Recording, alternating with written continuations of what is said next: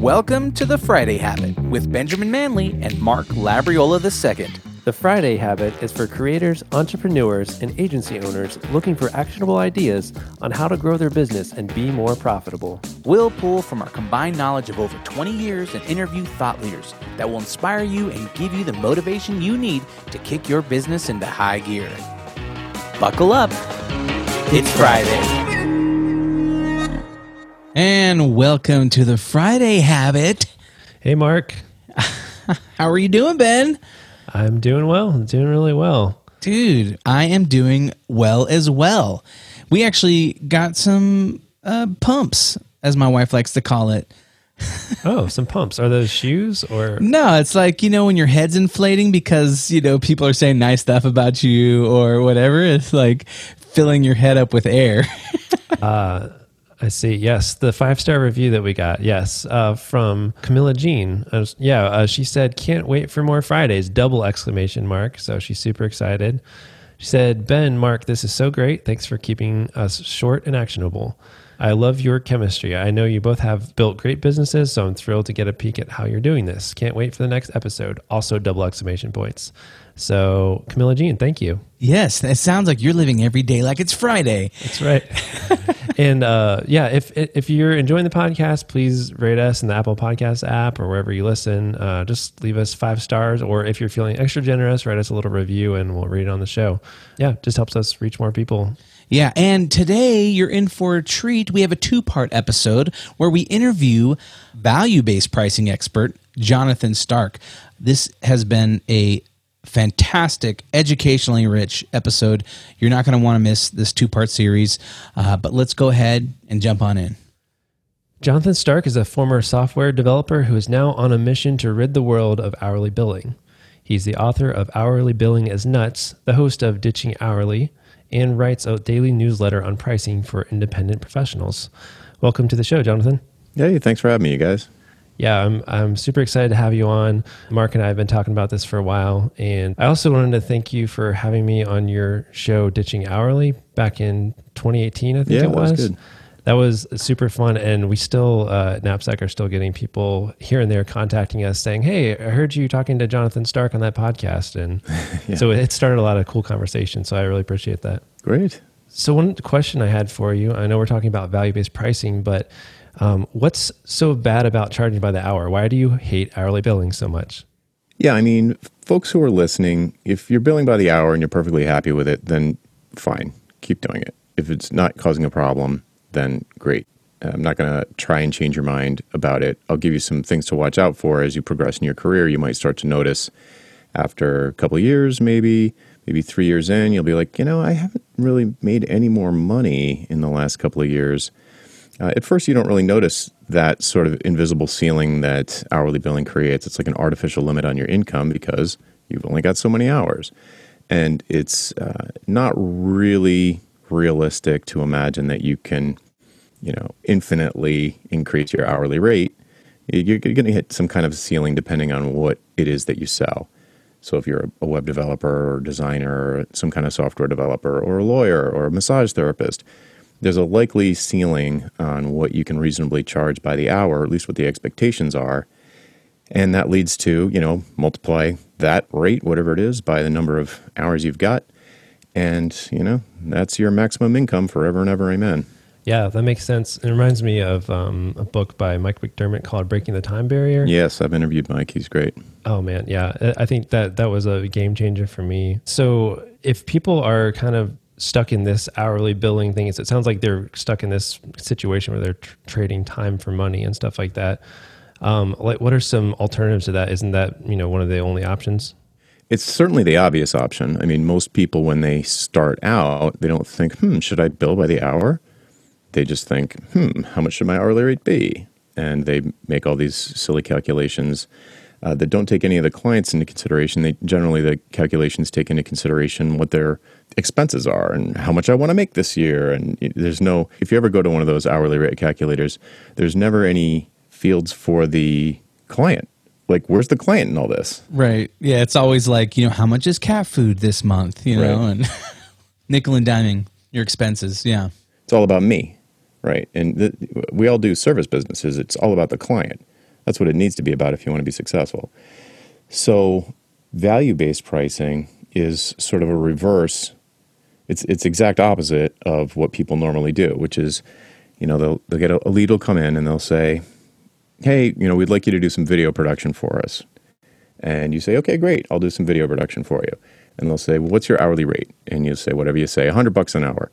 And they'll think they'll and they'll have some expectation based on what the other people who do what you do charge by the hour Right. and they'll say, "Oh, that seems reasonable," or "Oh, that's crazy. That's too high," or you know, or it seems low.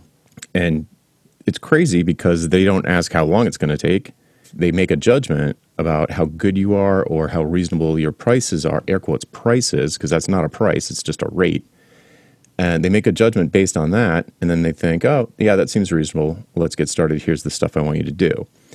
Uh, maybe you give them an estimate first. Maybe it's a project and they want to have some kind of an estimate before you get started. And so you ask them some questions about how many files and how long are they, or how many words need to be in the white paper, or how many screens need to be in the mobile app. They, all these scope based questions.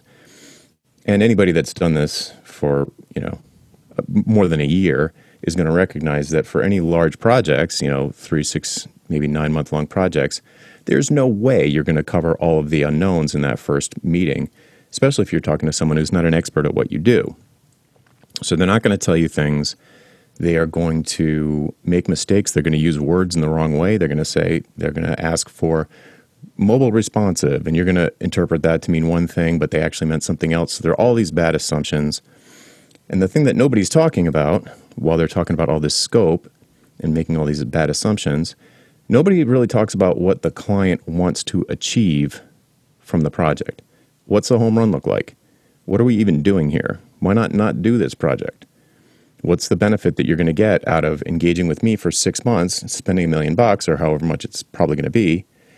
And then, you know, what? What's the success criteria? What outcome you're looking for? So I, I have a question on that. You know, if you ask those kind of questions to people, what happens if they just look like a deer in the headlights? Like you, you say, "Wh- what are you trying to achieve or something like that? And they may say, I don't know what I'm trying to achieve. I just know I'm supposed to do digital marketing or I know I'm supposed to, um, you know, create videos. You know, how, how do you respond to, to that or going into meetings where you feel like the person may not know why they're they're charging you and and you may feel like I hope they don't ask me why they're charging me I hope they just sign the bill. Yeah, so I mean that's a great question, and my approach in a sales interview, and I do call it a sales interview, not a sales pitch or a sales meeting. You're interviewing them as much as they're interviewing you, and if they don't have some kind of win, if there's no success metric, if they don't know why they're doing this, there's no goal, then you can't satisfy them. Mm. It would be pure luck if you satisfied them. It'd be like, you know, dribbling a basketball on a court in the dark with a blindfold on and just shooting at random and getting paid by the hour while you do it. So Right. what ends up happening is after a while, the client starts to feel like, geez, um, I'm spending a lot of money here and we're not any closer to the goal because there was no goal. Maybe there is a goal in their head, but they never stated it. So they know what it is, but you don't. So you're just shooting in the dark, shooting in the dark, shooting in the dark, and they're getting more and more agitated because you're not making progress toward this unstated goal. Maybe it's subconscious goal, but they know you're not getting closer to it. They can sense it. So I would not. First of all, I wouldn't take on a client that it's that's like a, a recipe to lose. It's a recipe for disaster. If mm-hmm. you take if so, you take on a client who doesn't know what they want, then how can you satisfy them? And in a service business, the most important product that you can create is customer satisfaction. So if I don't know how to satisfy someone or I'm not confident that I can, I'm not going to take that client. Hmm. That makes that makes a ton of sense. And I know as creatives, one of the biggest frustrations is clients not understanding what they want. And so you're you're constantly going back and forth on like design revisions or, you know, make the font bigger or can you change this a little bit or darker blue, whatever that may be, right? And it's constantly frustrating because you're like, what are we trying to achieve with this logo design? Or you know? That's where all those fights come from. All Right. those fights come from mismatched expectations about what you're trying to achieve. And a designer, just to pick on logos because you just mentioned it, a designer who doesn't know what the goal is is going to fall back to best practices But best practices are not rules, they're just best practices. The guidelines, there might be exceptions in this client's situation. They might need something quick and dirty for a very good reason, or they might need something that's going to last them for the next 10 years for a very good reason.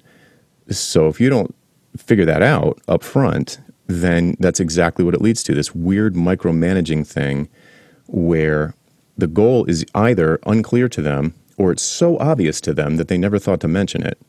It happens all the time with software projects. That's my background is in software. I've seen it a million times where somebody's like, we know we need a responsive, we need a mobile responsive site because the new Google, the new Google mobile pop- apocalypse, you know, way back whenever that was. And I'll say, okay, um, why why do you need that? Like, why is this the way to go? Why not you just use a WordPress theme that's responsive, or you know, why not do all these other things that would be a lot cheaper and less risky than hiring someone expensive like me?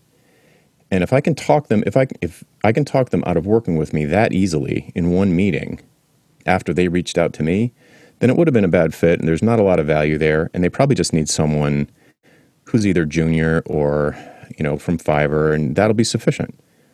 You know, but if they if they have a big project that is a bet the business thing, or there's a lot of money at stake, or their jobs at stake, and they can't screw it up, they need to get it right the first time, and it has to be in a hurry, then we can talk. Because you know I've written books about the stuff. I was sort of well known for it at one time. You know, then that's there's enough value there for a client like that that I can charge high prices. I can set my fees really high and still be totally worth it and then my costs, you know, are going to be less than my price. So it, it's a win for everybody. Everybody makes a profit, but I can't, you know, if I I can't just come in and say like I charge a million bucks for a responsive rebuild or something like that, and expect a mom and pop pizza place to be like, oh yeah, I see the value in that. It's going to be a lot of work for you. We'll figure out how to pay you for that. right. There's no win for them. There's no Right. win scenario mm-hmm. because if they spend a million bucks on that, they'll probably go out of business. They're never going to sell enough pizza to recoup that money. But if it's Domino's and they're selling a million dollars of pizza a second already, and they want to make it two million, and they see all this mobile traffic bouncing off of their awful desktop, I assume it was awful back then, awful desktop site, then there's a huge value in doing it right, not screwing it up, releasing it in a way that is not going to tick off their customers, so on and so forth. So not every single project is automatically a million dollar project. Right. And it almost seems like this is interesting because it seems like a, a kind of a more ethical way to price things in a way because Hundred percent. Yeah, because you, I, I have customers come to me sometimes, you know, and say, "Hey, we really want to build this website. We have this business idea. You know, here's here's the concept. Here's my content. Can we build this?" I'm like, "I can build this for you, but you you haven't tested this idea. You don't really have an audience yet. There's a lot of ch- things I see here to where if we build this site, there's a risk that no one's going to buy this because you're not even sure if the idea works yet. So really, the value to them isn't there. So then that means." I wouldn't charge them much because there's not much value, which means I wouldn't take the project. So it kind of helps. Sounds like it helps eliminate some of those situations where someone's getting ripped off because they're just saying, "Hey, I want this thing," and it's like, "Well, it costs this much," um, and that leaves them kind of high and dry. Yeah, exactly. It's. I mean, I had tons of experiences back when you know the iPhone was really taking off and everybody wanted an app. I'd go to a barbecue and somebody would find out that I did mobile consulting, and they'd, everybody would be a line of people telling me about their great app idea and how they're going to replace Facebook and all that stuff. And who knows? Maybe one of them f- turned into something, but you know. No, no way. Like the odds are so low, and I'm Yeah. not. I'm risk averse in that way. Like I'm not a gambler, and I don't really want to work with gamblers it's fine if people want to be like that, but that's too stressful for me. I don't want to hear like, "Oh yeah, I remortgage my house to pay your next invoice." Like I can't live like that. right. the flip side to the the mom and pop pizza and that you were saying the value is not there for them, therefore it wouldn't feel right to charge them a lot of money and and have them pay it. The other thing you can do with value pricing, and this is this is the thing that's really counterintuitive about it. The, th- the thing that's radical about it is you start with the value to them. You know, so let's say this mom and pop pizza place you were describing, there might be some value in some kind of mobile experience or something, or some kind of app idea or whatever. There might be some value in it. If you figure out what that is, let's say it's ten thousand bucks. It'd be worth ten thousand bucks to me to flesh this idea out or have bring it into reality in some way for some reason, maybe to go get funding or maybe to maybe to start doing user testing or something something that has some value, maybe not a direct bottom line or top line cash income type of thing, but some value to the person. Then you can say, all right, I think the value is around 10,000 bucks for this. I'm going to write a proposal for them with three prices. One price can be $1,000, the other price can be $2,200, and then a $5,000 price. And you're just guessing at the $10,000 of value. And then you give yourself these three prices. You have not yet thought about what you are going to do. You're just setting three budgets that are significantly lower than what you think the value might be to this particular person. Hmm. And then I would say to myself, all right, I know what they're trying to achieve here. You know, they're trying to, um, I don't know, support a pitch deck with a demo so they can go around and actually validate this idea. And it's worth 10,000 bucks to this guy, Bob. All right, that seems, that seems reasonable to me. What can I do for a thousand bucks to help Bob get closer to this goal that would still feel like a profitable engagement for me? So I'm not going to be building stuff, but maybe I could sketch it out, or maybe I could teach him how to use, I don't know, some prototyping tool like Balsamiq or some whatever is hip now.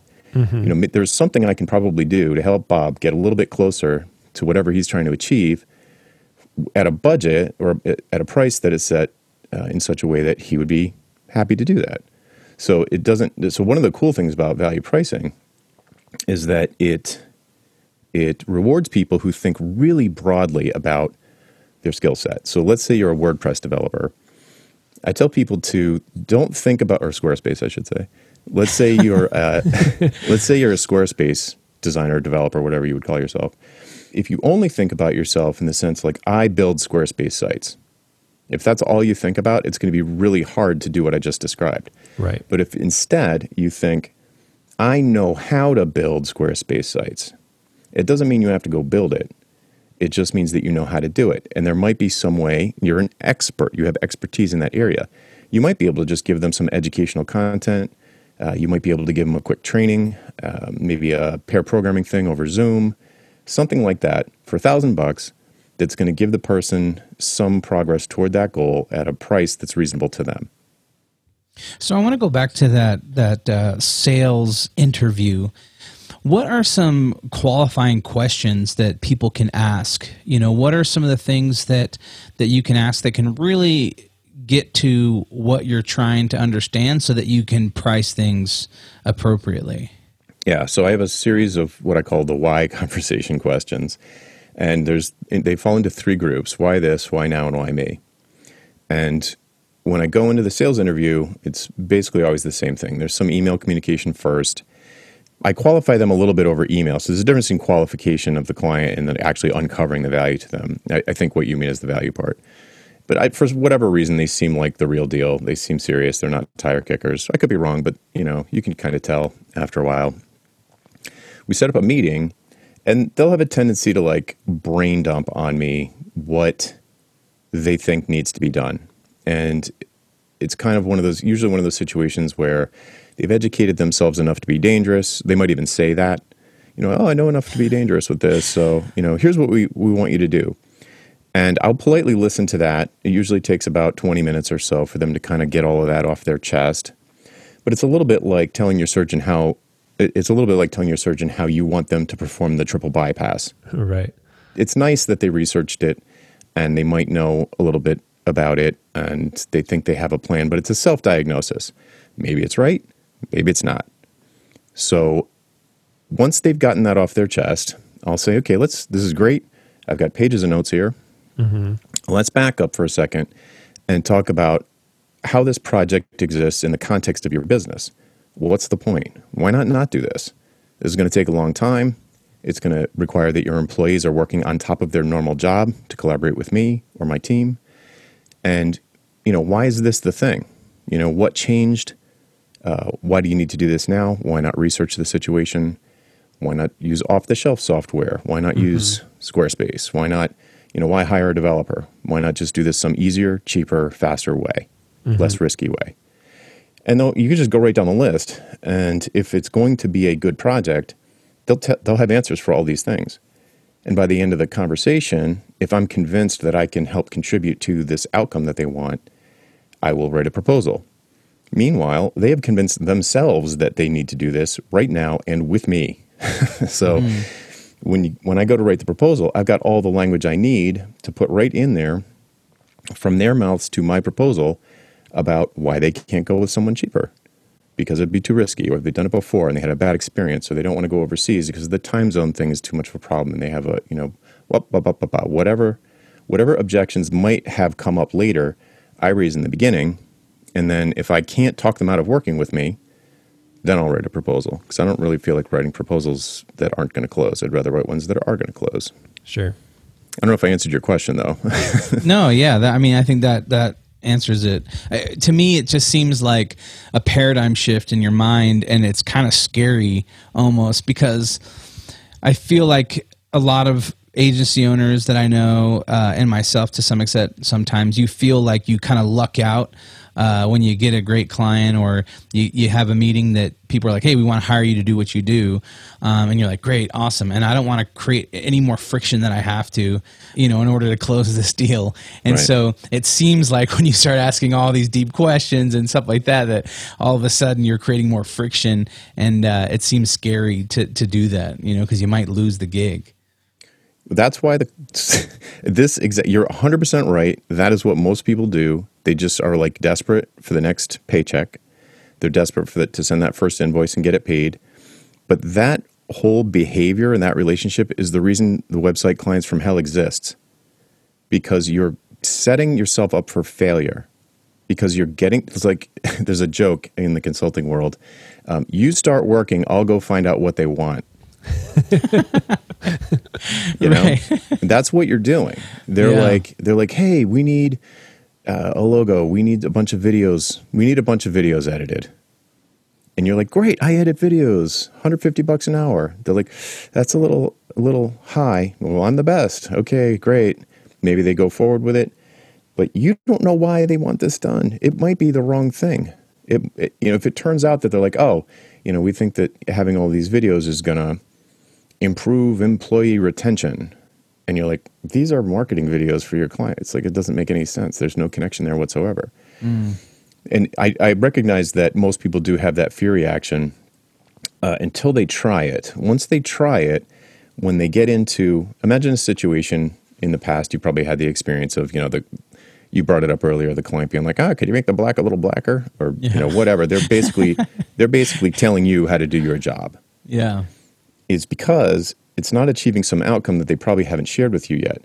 So if you imagine doing it the way I'm suggesting, and there's a clear goal, we want to improve employee morale. We want to increase customer retention.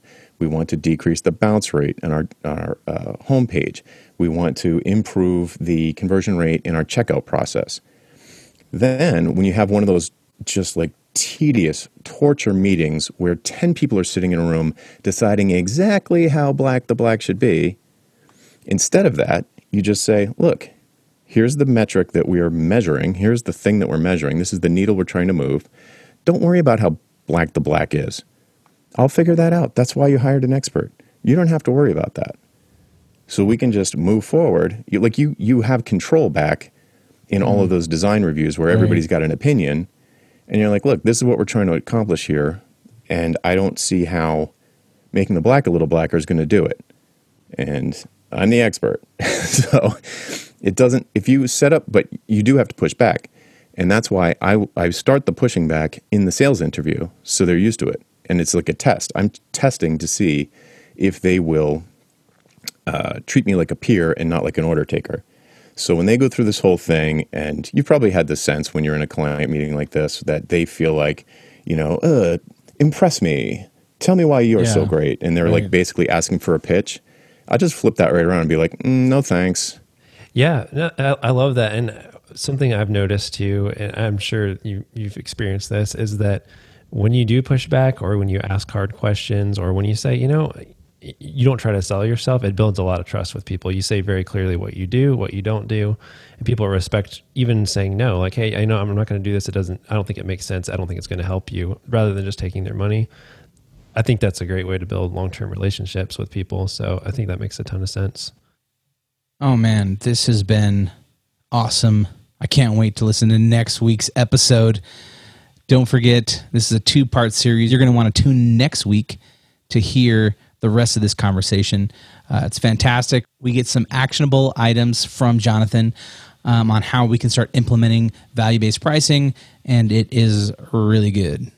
Yeah, and um, if you want to learn more about us and what we're up to, just go to thefridayhabit.com to find the show notes for this episode.